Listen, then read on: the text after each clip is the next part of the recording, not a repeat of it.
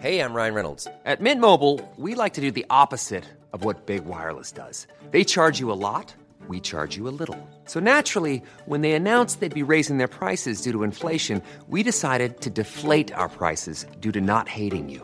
That's right. We're cutting the price of Mint Unlimited from $30 a month to just $15 a month. Give it a try at mintmobile.com slash switch. $45 upfront for three months plus taxes and fees. Promo rate for new customers for limited time. Unlimited more than 40 gigabytes per month. Slows. Full terms at mintmobile.com. Ever catch yourself eating the same flavorless dinner three days in a row? Dreaming of something better? Well, HelloFresh is your guilt-free dream come true, baby. It's me, Kiki Palmer. Let's wake up those taste buds with hot, juicy pecan-crusted chicken or garlic butter shrimp scampi. Mm. Hello Fresh. Stop dreaming of all the delicious possibilities and dig in at HelloFresh.com. Let's get this dinner party started.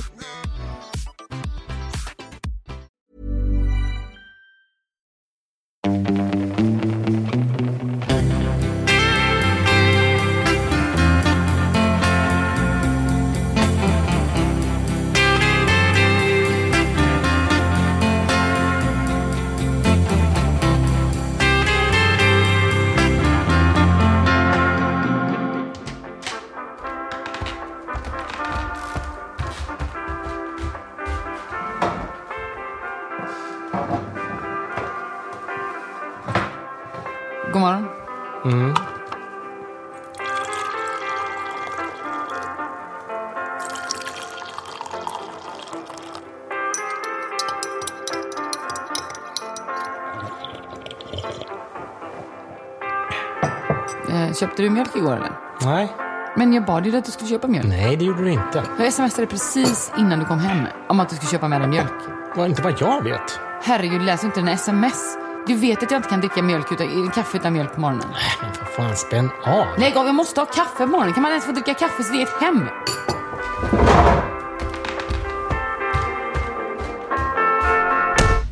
Välkomna till Glappet, programmet för oss föräldrar som önskar att vi hade lite mera koll. Jag heter Fredrik. Och jag heter Matilda.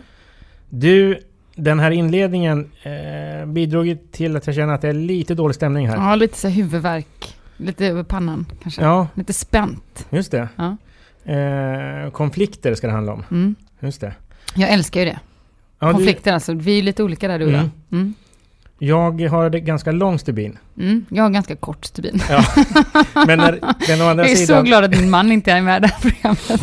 men å andra sidan, när det väl smäller, Ja. eh, så smäller det ordentligt. Just det. Mm. Jag, vet inte vad, jag vet inte riktigt var man ska ta vägen med den här frågan, men jag tänker det är ändå ett intressant område som man pratar väldigt lite om. Ja, och jag tänker att det verkligen är någonting som föräldrar funderar över. Mm. Om man ska bråka, ska man bråka, hur ska man bråka? Ska man bråka när barnen är med? Eller hur ska man? Jag tänker att vi har tusen miljarder frågor men precis. eh, i det här programmet som vi ska försöka borra i. Ja, och vi har ju en, eh, en gäst idag. Ja.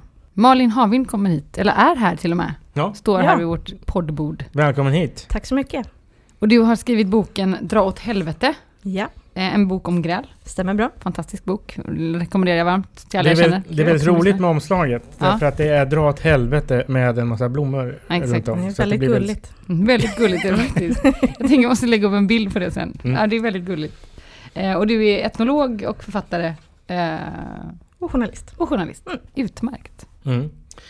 Och jag tänker att jag, att jag inleder nu. Ja, Så, eftersom jag är så Varsågod. pepp på det här ämnet. Det känns som att jag inleder varje podd med att säga så här, jag är så pepp på det här ämnet. Ja. Alltså jag tänker att det säger någonting om min personlighet kanske snarare än om hur peppad jag är på ämnet. Men Ja. skit i det. Det här det ämnet är jag verkligen peppad på. Så att vi kör nu. yes. Ska man bråka? Ska och ska, det blir lite som, vad ska jag säga, ska man kissa? Alltså saker måste ut och eh, i, om man tänker i en familjesituation, eh, två människor som lever tätt tillsammans med varandra under en lång, lång tid, det är klart det blir konflikter. Mm. Eh, och sen kan det ta sig olika uttryck. Mm. Men eh, man säger så här, det är ju inte bra att lägga locket på i varje fall. Nej. För det kan ju resultera i liksom, dels psykisk ohälsa i längden, men framförallt också att relationen blir märklig. det blir liksom en, en obalans. Vad skulle du säga är liksom de största uppsidorna med bråk? Vad är det bästa med att bråka? Om jag nu, tänk, Alltså, om jag nu mm. inte tänker så här, åh vad, vad bra, vad kul det är att bråka, utan men så här, vad finns det för bra effekter av att bråka? Eh, ja, det är ju sällan, det är ju inte särskilt kul att bråka. Det är ganska hemskt ofta. Eh, men, Det är inte direkt njutbart. det Nej, nej men verkligen Det beror ju på vilken typ av personlighet man har. Jag vill inte att du drar några generella slutsatser här Fredrik, faktiskt. Av den typen, nej. Eh, nej men det är ju att man, liksom, att man har liksom ett öppet klimat och, och vågar prata om saker i relationen. Eh, det är det, alltså, bråket i sig är det bra men det är väl ett tecken på att, man, att det är liksom ett, ett sunt öppet klimat där man vågar eh, diskutera saker. Jag tänker att gräl är en slags liksom förhandling om roller och rättvisa i relationen. Att båda får det liksom utrymme de behöver i, liksom, på olika sätt. Det kan handla om tid, det kan handla om sömn. Eller, ja. Just det, vad är det man bråkar om? Ja, eh, eh, småbarnsföräldrar, sömn. eh, men annars, det absolut största är hushållsarbete. Fördelningen av hushållsarbete, rättvisa, eh, den här projektledarrollen som ofta ja, kvinnor hamnar i och så vidare. Eh, det är den största, största. Och sen kommer eh, relation till den andra, alltså till svärfamiljen så att säga. Mm. Eh, barnuppfostran, eh, såklart barnen i sig kan liksom vara, vara orsak till gräl. Eh, pengar och eh, sex Ja. Är några liksom, klassiska återkommande ämnen. Tycker, kan inte du breda ut det lite kring det här med hushållsarbete? Jag tycker du skriver så otroligt kul om det i boken också, den här liksom historiska exposén. Ja, Eh, av att varför och män som är lite så här lagom PK och bara, men jag tycker också om att diska fast du är ändå Mm. bättre på det. Alltså jag tycker där finns det ju otroligt mycket intressant.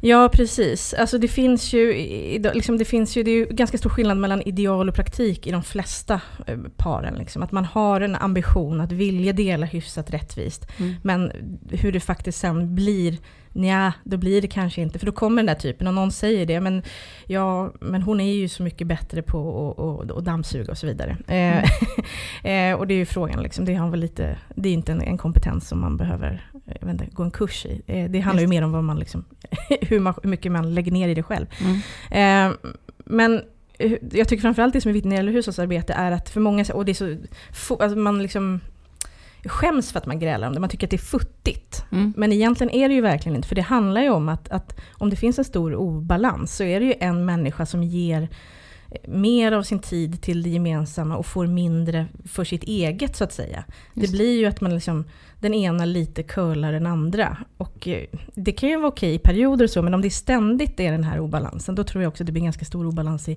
i hela relationen. Mm. För jag tänker att det är också svårt att liksom, på ett så metaplan så kan man ju tänka sig statistik. Liksom. Mm. Eh, man vet att kvinnor jobbar dubbelt, man vet Mm. att liksom, det finns forskningsstudier som visar Mm. att man liksom, kvinna gör, gör mycket mer hemma. Eh, man vet att utmattad och stresssymptom, då är det, så här, vad är det 75-79% kvinnor som blir utmattade och Mm. sådär. Eh, och så tänker man det på en generell nivå, tänker man så här, usch det är ju inte så bra. Nej, Men så, blir, så, så lyckas man ändå inte liksom förändra det hemma. nej. Har du några tankar eller råd eller tips kring det? Alltså inte så att jag har några kon- konkreta eh, hur, hur man ska göra, liksom. det tror jag får vara upp till. Men, men jag tänker att det som är himla viktigt är ju att det inte förminskas. Att om någon säger, men eh, hur kan du gå och tjata om disken? varenda-" Ja men det är ganska viktigt liksom, för det, det är ett tecken på någonting större.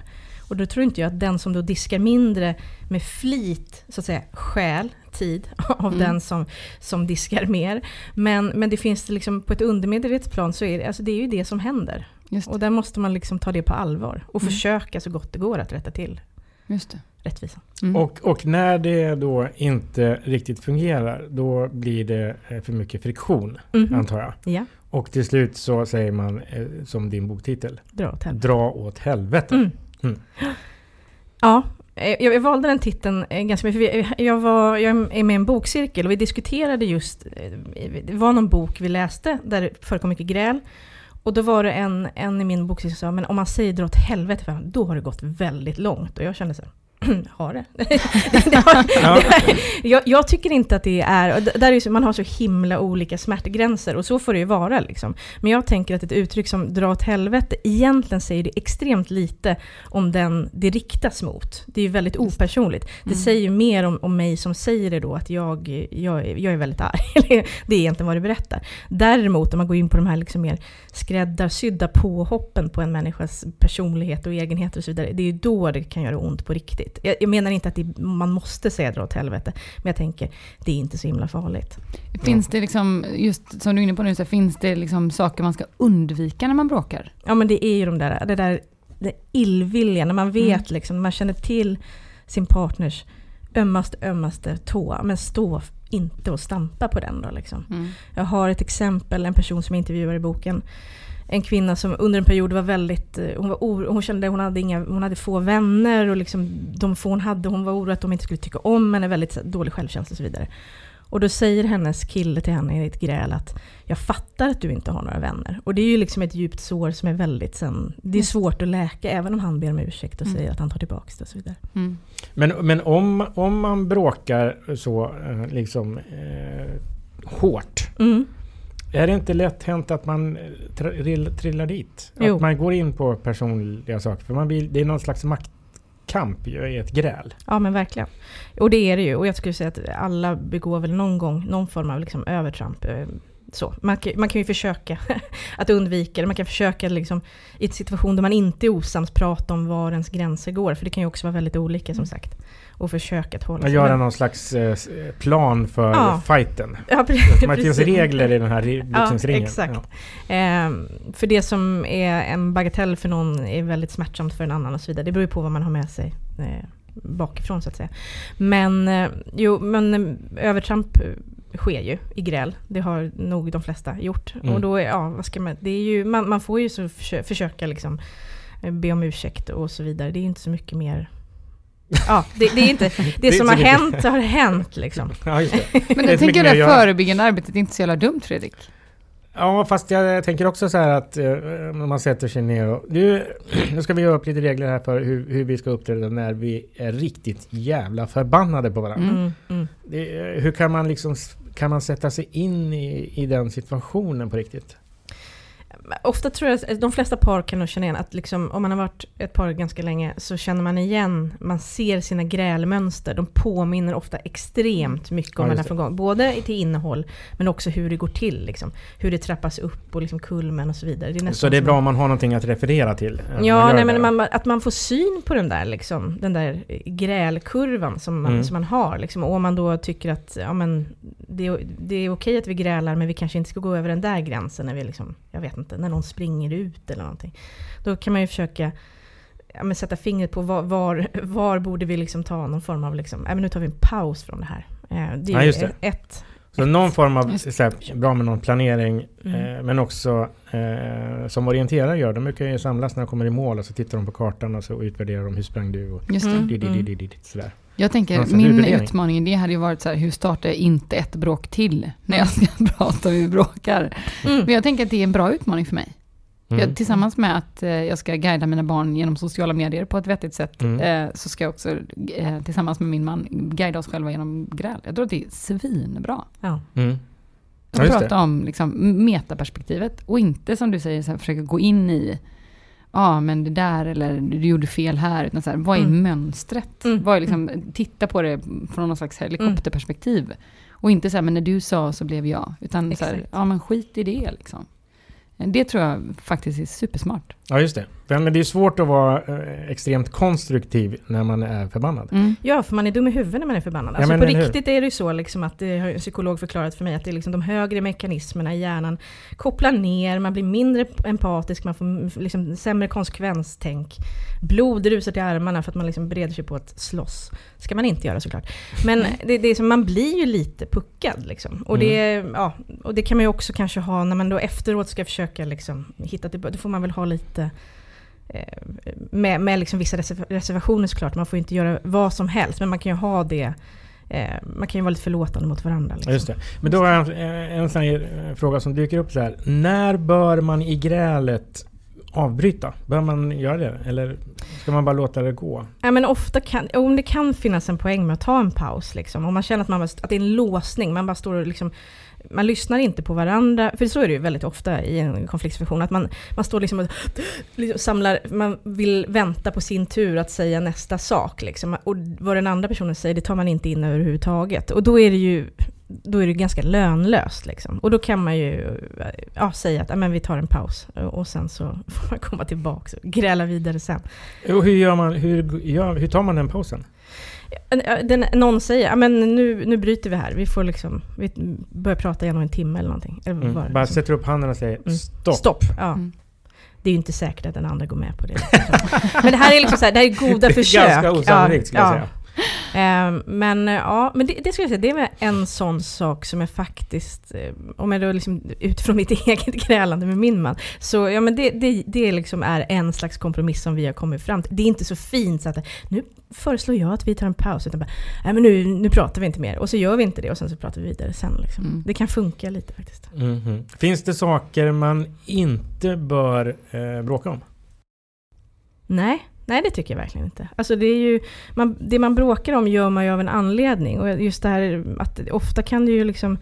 Det som känns kanske futtigt har ofta en väldigt liksom, en, en djupare innebörd. Jag tänker på alla som bråkar om, eh, om till exempel inköp. Det finns många konflikter kring inköp. Liksom. Och det kan, alla har väl sett något par som står och tjafsar på IKEA.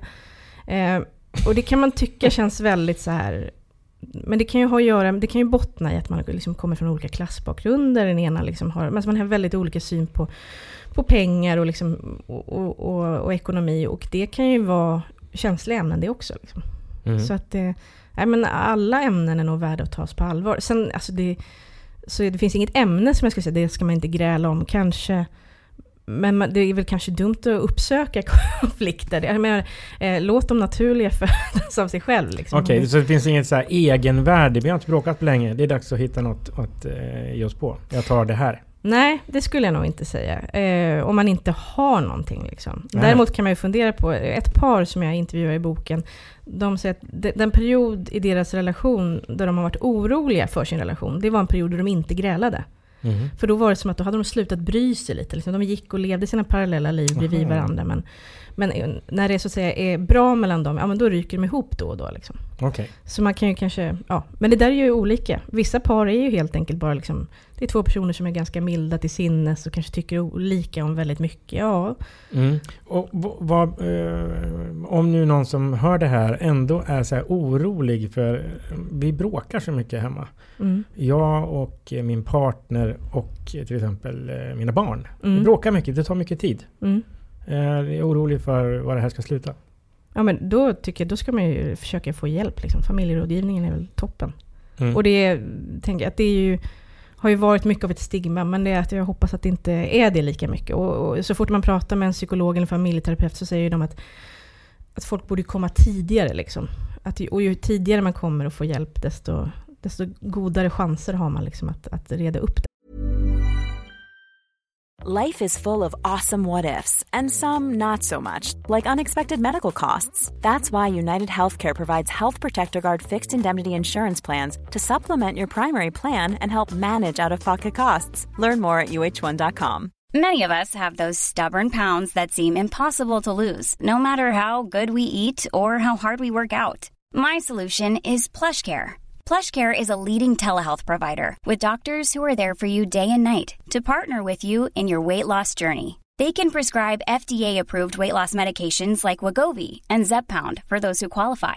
Plus, they accept most insurance plans. To get started, visit plushcare.com slash weight loss. That's plushcare.com slash weight loss. Hi, I'm Daniel, founder of Pretty Litter. Did you know cats tend to hide symptoms of sickness and pain? I learned this the hard way after losing my cat, Gingy. So I created Pretty Litter, a health monitoring litter that helps detect early signs of illness by changing colors, saving you money and potentially your cat's life. Pretty Litter is veterinarian developed, and it's the easiest way to keep tabs on your fur baby's health right at home. Go to prettylitter.com and use code ACAST for 20% off your first order and a free cat toy. Terms and conditions apply. See site for details.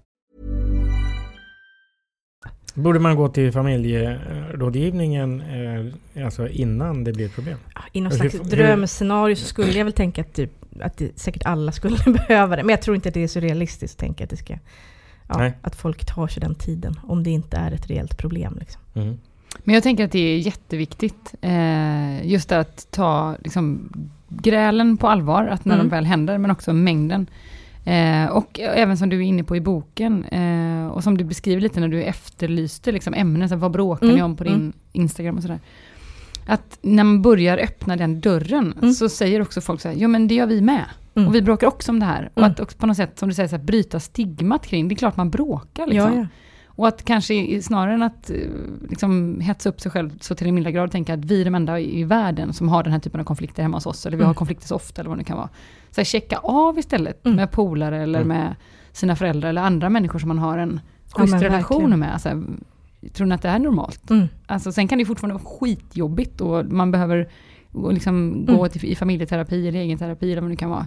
Det är all for. Eh, men jag tänker att det också många gånger kanske det räcker att man känner sig lite normal. Ja men verkligen. Jag tror att det finns liksom, att det är så tabu med gräl. Jag tror att det, dels är det att ilska är en, en känsla som vi inte riktigt, vi får inte ihop den, vår liksom, civiliserade självbild.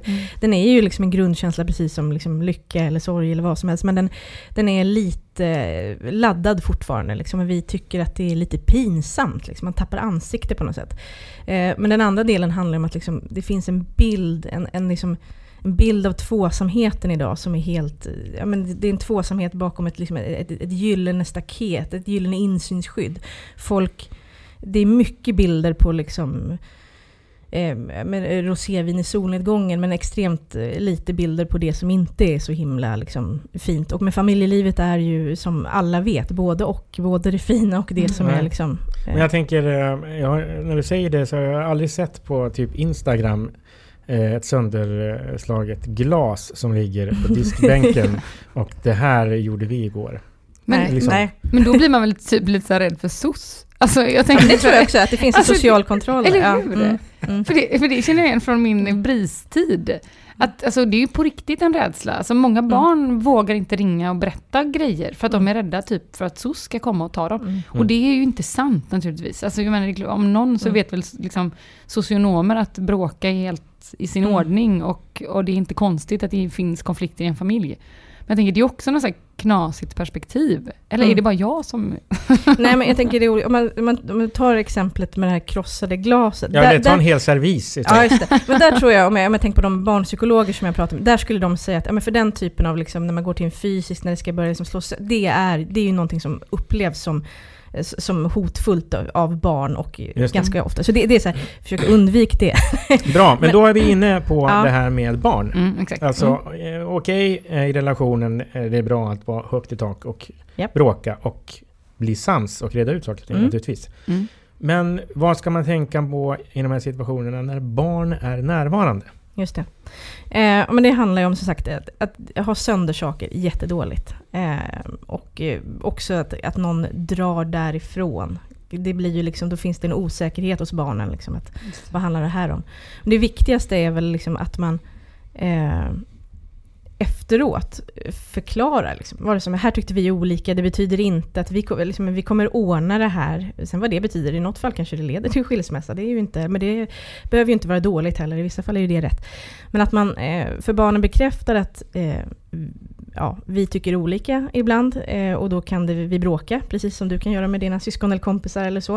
Eh, det är ingen stor grej. Eh, vi är sams nu och så vidare. Liksom. Eh, att man också, såklart, men barn tar ju ofta på sig eh, skuld, att det inte har med dem att göra. Mm. Eh, och sen såklart, det är ju det är, så här, det är helt okej, alltså det är naturligt, att man liksom, eller naturligt, men eh, det är, att det sker att man bråkar framför barn. Det kan hända, det har nog hänt de flesta.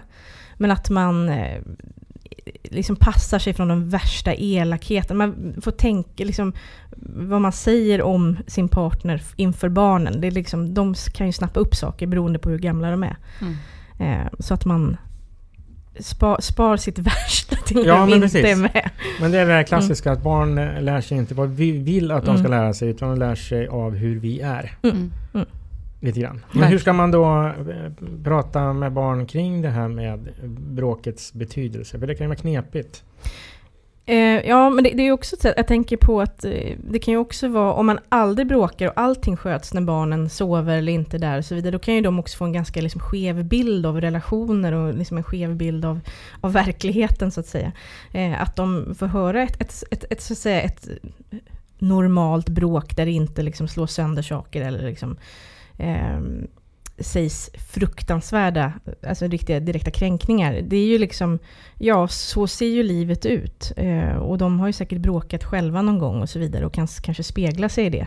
Eh, men så, så finns det det underliggande hotet när det är ens föräldrar. Att ja, ska det liksom, betyder det här att de ska separera? Och då, där är det man får vara liksom med och bekräfta barnet att Mm. vi, nu är vi osams, vi reder ut det. Liksom. Och vi, också visa, att visa den processen fram till att man blir sams kan också vara positivt.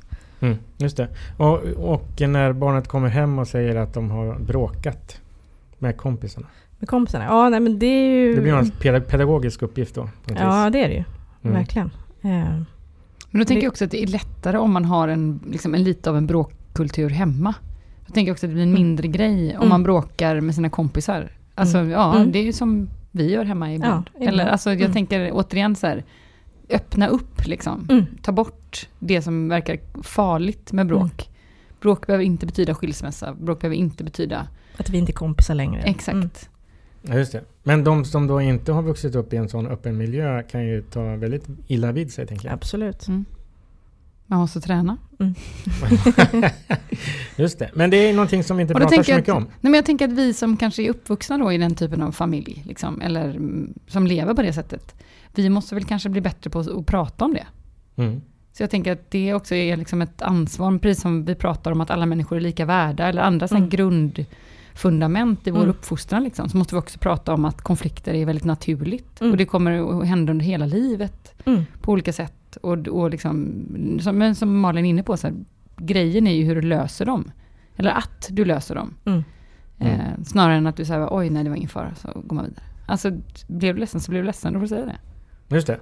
Du, du håller ju också på med en bok som faktiskt tangerar det här eh, ämnet kan man säga. Alltså med, med, med barn inblandat. Alltså föräldrar, Mm, mm. föräldraperspektivet. Ja, precis. Vad, vad, hur kommer den skilja sig från den här boken? Eh, eh, nästa bok kommer handla liksom om upplevelsen av att leva med barn. Liksom inte hur man så att säga, uppfostrar barn, men hur det påverkar en som människa och hur det, eh, både liksom, dels det positiva men också det, det negativa. För jag tänker att även där, när det gäller familjelivet, att det finns också ett, ett tabu kring, man får inte säga riktigt hur, hur, hur, fakt, hur jobbigt det faktiskt är och svårt ibland. Mm. Och det tänker jag, och det känner jag, det märker jag också när jag gör intervjuer nu, att det finns också en enorm så att folk bara vill prata om det här, och särskilt då om de får vara anonyma så är de jätteglada. att det liksom finns ett, ett behov av att säga att ibland är det så jobbigt så att jag liksom bara vill dra. Det gör man inte det, men känslan får ju fortfarande finnas liksom. Just det. Men, men det är väl också så här att om man går omkring och pratar om hur jävla jobbigt det är och man kan ju lätt få någon slags bild av sig själv och kanske andra också Mm. och att man är en dålig förälder. Ja, och, och det Är tror inte jag... det liksom balansgången där? Jo, absolut. Jag skriver om att, att det finns en sån schablonbild av att eh, för- man är förälder på två olika sätt. An, antingen präglas det av, av självgodhet eller av ångest. Jag tror att det är Lotta Lundgren som har sagt det. Och även om det här är ju superförenkling såklart, så kan liksom direkt när jag hörde det så kunde jag börja sortera in så här, människor runt omkring mig. Okej, ångestriden, självgod, ångest, så. Eh, Vad, är du Fredrik? Jag vet exakt vad jag är. Jag vet inte vad jag är Jag är riktigt. så jävla självgod. Alltså, fast när jag är rädd för sociala medier. Jag tänker att det är därför jag är så rädd för sociala medier till exempel. Men då, i så är fall så så borde ju jag vara äh, ångestdriven. Ja, exakt. Annars blir det ingen bra podd. det var det. Det var gött. Det var liksom, ja, klart jag också. Ja, just det. Och, och, och, Men- men vad säger eh, föräldrar om sitt föräldraskap då? Ja, det är ju... Men en sak är ju det här, men den- det är, ju- det är en, att få... Att bli förälder är ju en uppenbar liksom, inskränkning i frihet.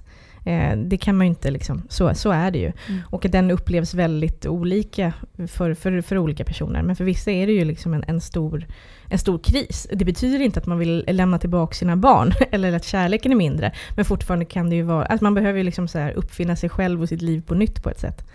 Och, Mm. och hur länkas det här till eh, Dra åt helvete? Ja, det, det, är ju länk, det är ju två olika böcker, men det är klart att det, mycket kommer ju tangera varandra. Liksom. Eh, för det handlar ju om relationer, det handlar om eh, alltså, jag tänker mycket på det här just att, att vi jobbar så mycket med bilder utåt, hur fint det ska vara när det gäller familj, Mm. tvåsamhet och så vidare. Och det är just där jag vill liksom vara och, och peta, liksom, för att eh, det finns något fint i det fula också. Liksom. Att vi också måste tillåta oss att prata om det som inte är eh, som inte gör sig som en bra Instagrambild. Liksom. Mm. Mm. Det är Men, mänskliga liksom. Mm. Mm. men finns det något Instagramkonto som eh, har det här med sig? Alltså jag tycker vi generellt, jag vet inte om jag kan peka ut något, eh, men jag tänker dels på, finns det ju Eh, på Facebook finns det ju en, en grupp som heter Family Living. Eh, eh, jag kommer inte, har inte under, men i varje fall som, som där man visar upp icke-perfekta hem. Det är ju som ett, ett sätt, att, men det, det har ju att göra med liksom väldigt visuellt hur det ser ut hemma hos folk.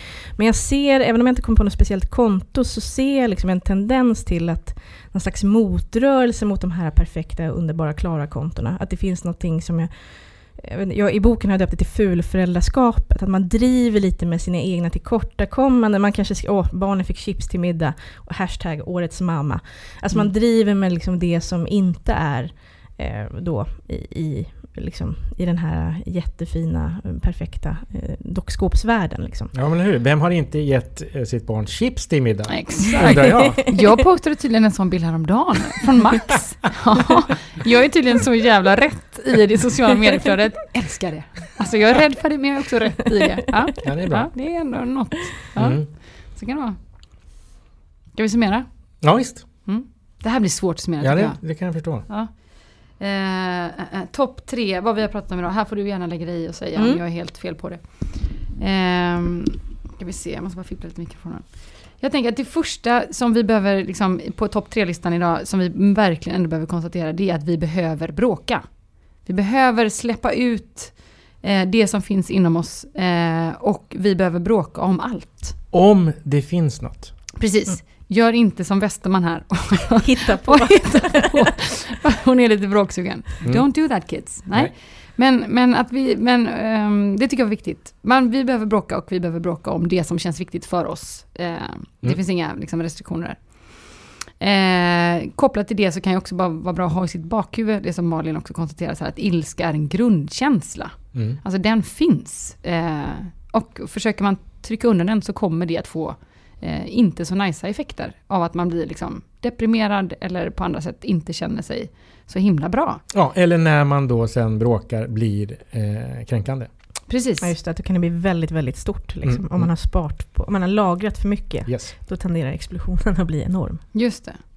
Eh, och eh, nummer två tänker jag är att eh, bara påminna sig själv om att eh, det vi bråkar om är sånt som alla bråkar om.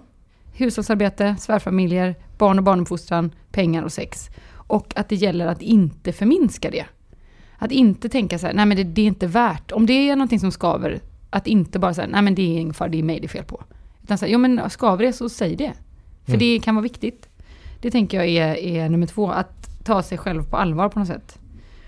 Eh, och du, du, du, nummer tre kan väl ändå vara någon slags så här bråkråd. Eh, kanske. Att eh, fundera över ehm, att inte vara så jävla illvillig. Att inte vara sitt sämsta när man bråkar. Att ändå så här försöka att inte vara sitt sämsta. Och att när man, grälet väl är över, sätta sig ner och faktiskt prata om vilka grälmönster man har och vad man kan göra åt det. Ehm, och att också i det komma ihåg att man är lite korkad när man är arg. Så att man är lite förlåtande mot den man grälar Mm. med. Liksom. Mm. Och mot sig själv. Och mot sig själv, Mm. exakt. Och sen har jag en liten avslutning sen. Men så, ja. Jag tänker också just att, att efteråt, att det går ju inte, man får ju släppa det här att någon ska vinna och någon ska ha rätt. Liksom. Det. Det som behöver bli rätt är att man kommer tillbaka till rätt i relationen. Liksom. Det, man kommer förmodligen, extremt sällan skulle jag säga, att konflikt, att man kommer fram till liksom, en slutsats och en liksom så här, okej så här ska det bli. Utan man får liksom mer acceptera att så här ser det ut, det här får vi liksom jobba vidare med. Och, men att just att man vill tillbaks till att liksom ha, inte vara osams. Att Just man vill tillbaks till varandra. Liksom. Mycket ja, för det, bra. är lite, det känns ju lite härligare att inte vara osams. Ja, det är Mm. Eller? skönare. Mm. Det blir en lättare vardag skulle jag säga. Mm. Men då måste man också som säger komma tillbaka till att man vill vara vän med den man har bråkat med. Just det. Ja. Och det är ju viktigt. Även Så- om man fortfarande tycker olika. Exakt. För jag tänker att det är, så här, det är skönt att inte bråka, men det, det tangerar ju att man inte gör något bråk. Not good thing. Utan man måste ju ta bråket och Ja, det. ändå, eh, sen behöver man inte vilja det. Men det kan, alltså, ja, man Nej, kan ju också tänka att nu går jag härifrån för jag orkar inte med. ja, just det. Men, men att det ändå är liksom inte bara nice för att det inte blir bråk. Men det låter ju väldigt komplicerat detta. Mm. Ja, men det är ganska komplicerat. Jag tänker också som vi inte... Det är ju att eh, vissa bråk uppstår ju kanske inte på grund av att man är så himla arg på sin partner egentligen. Man kanske är arg på sin chef. Eller eh, man haft en svinjobbig vecka. Eller men just där när man har när man, alltså småbarn, dålig sömn. Alltså det är så mycket slitage på en som människa. Mm. Och då tar man ut det på en människa som, som står en nära. Liksom. Mm. Man blir varandras spypåsar där. Och det är ju både jobbigt, slitsamt och kanske svårt att ta ibland, men det är också något ganska fint i det, tänker jag. Mm. Att man liksom får fånga upp varandra och då kanske, ja, där är ju ett, ett, ett givande och tagande så att det inte bara funkar åt ena hållet. Liksom. Just det. Ja, just det. Viktigt. Mm. Mm. Eh, om jag summerar och kort summerar. Mm. Eh, vi behöver bråka och vi behöver bråka om allt. Och vi behöver komma ihåg att ilska är en grundkänsla. Det är normalt att vara arg. Bra. Yes. Två. Eh, vi bråkar om helt normala vanliga saker. Hushållsarbete, svärfamiljer, barn, barnuppfostran, pengar och sex. Och det är helt okej. Mm. Vi ska inte förminska detta. Tre. Eh, fundera på att du behöver lite olika strategier när du bråkar. Var inte ditt allra sämsta jag. Fundera på var gränserna går. Eh, gör en grä, liksom, grälmönsterkartläggning efteråt. Och kom ihåg att du blir lite korkad av att vara arg. Just det. Det tänker jag är ungefär det vi har pratat om idag. Sen skulle jag vilja göra en ytterligare en lista, en fempunktslista som, ett, som en bonus idag kan man säga. Okej, vi klipper bort det här sen. fan vad mycket Ja, listor. exakt. Fy fan. Det kommer bli en konflikt där om listorna. Ska listorna med eller inte? får jag fråga, vad handlar den här listan om? Det är eh, barntips. Ja, okej. När man bråkar eh, barn Mm. i familjen. Om man har barn i en relation. Ja. Eh, och då behöver man ha några sådana här do's and don'ts i sitt bakhuvud. Ja. Ett, Ha inte sönder saker. Kasta inte grejer. Slå inte i fysiskt- dörrar. Slå inte i dörrar. Var inte hotfull. Var inte hotfull. Mycket Mm. bra. Två, gå inte därifrån. Gå, lämna inte ett bråk eller din partner och smäll i dörren och gå därifrån. Nej. Ej bra. Jag skrattar lite, det brukar jag göra. Ja, Fredrik, hemläxa. hemläxa. Smälla i dörren, Ja, exakt. gå in. Du ska... Jag behöver paus. Exakt, liksom men då får du säga det, då får du ha lärt dig Malin att du får bara säga nu behöver vi en paus. Okej, Ja. stopp. Exakt, Upp med stopp. handen, stopp. Jag behöver sluta bråka. Mm. Du Fast behöver... det, smälla i dörren betyder stopp. Just det, men då får man säga det till barnen. Okej, När pappa smäller i dörren betyder det stopp. Ja, just det. Bra. Det tänker jag. Eh, tre, precis det som eh, vi pratar om nu. Förklara bråket för barnen. Ja. Eh, det är okej att bråka, sånt händer, det är inget konstigt. Eh, fyra, berätta att vi är sams och visa den processen. Vi har bråkat nu, nu känns det bättre, vi har kommit fram till det här. Mm. Vilket man ju inte har kommit fram till någonting. Men jag tänker Nej. det kan man lura barnen kanske. Barnen behöver inte veta om det, vad man bråkar om, utan mer liksom att... att ja, det är svårt för barnen att förstå. vad Ja, man bråkar det, om. precis. Mm. Det, och det behöver man inte liksom, de behöver inte vara inbegripna på det sättet. Men Nej. utan liksom formerna. Och eh, nummer fem, passa sig för att vara superelak när barnen hör. Mm. Vi har alla bråkat framför barn, sånt händer. Man behöver inte slå på sig själv för det. Men man kan fundera över vad man kallar sin partner Just det. eh, när barnen hör på. Mm. Eh, Det här är ju ett eh, superspännande och såklart känsligt ämne, vilket jag Mm. tror accentueras av att du hade en åtta-lista istället för en tre. exakt. Och det är också någon slags eh, behov av att det här ämnet är viktigt Verkligen. och trycks undan. Ja. Lite Och Mm. jag tänker att vi kommer ju, eh, komma tillbaka till Malin när hon har släppt sin nya bok. Absolut, Och prata om familjen. det ska vi absolut göra. Och hur det Härligt. egentligen blir när vi har fått barn. Mm. Så jag Det ska bli spännande, spännande att läsa. Ja, Eller, verkligen. nu Du läser läser jag inte mycket. Nej, jag läser inte så mycket böcker. Men jag kommer läsa den och berätta för dig. Just det, det är det så, det är så vi gör. Ja, Ja, och det blir jättebra. Ja. Eh, och jag tycker att eh, vi avslutar det här programmet genom att eh, tacka för att du kom hit. Verkligen. Eh, och så säger vi dra åt helvete. Ja.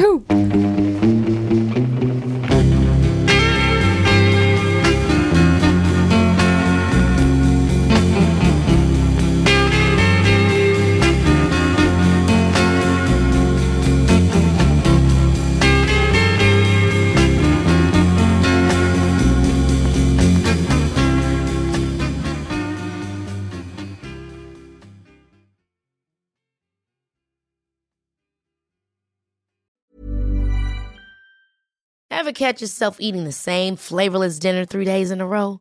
Dreaming of something better? Well, HelloFresh is your guilt-free dream come true, baby. It's me, Kiki Palmer. Let's wake up those taste buds with hot, juicy pecan-crusted chicken or garlic butter shrimp scampi. Mm. Hello Fresh. Stop dreaming of all the delicious possibilities and dig in at HelloFresh.com. Let's get this dinner party started. Hi, I'm Daniel, founder of Pretty Litter. Did you know cats tend to hide symptoms of sickness and pain? I learned this the hard way after losing my cat, Gingy. So I created Pretty Litter, a health monitoring litter that helps detect early signs of illness by changing colors, saving you money and potentially your cat's life. Pretty Litter is veterinarian developed, and it's the easiest way to keep tabs on your fur baby's health right at home. Go to prettylitter.com and use code ACAST for 20% off your first order and a free cat toy. Terms and conditions apply. See site for details.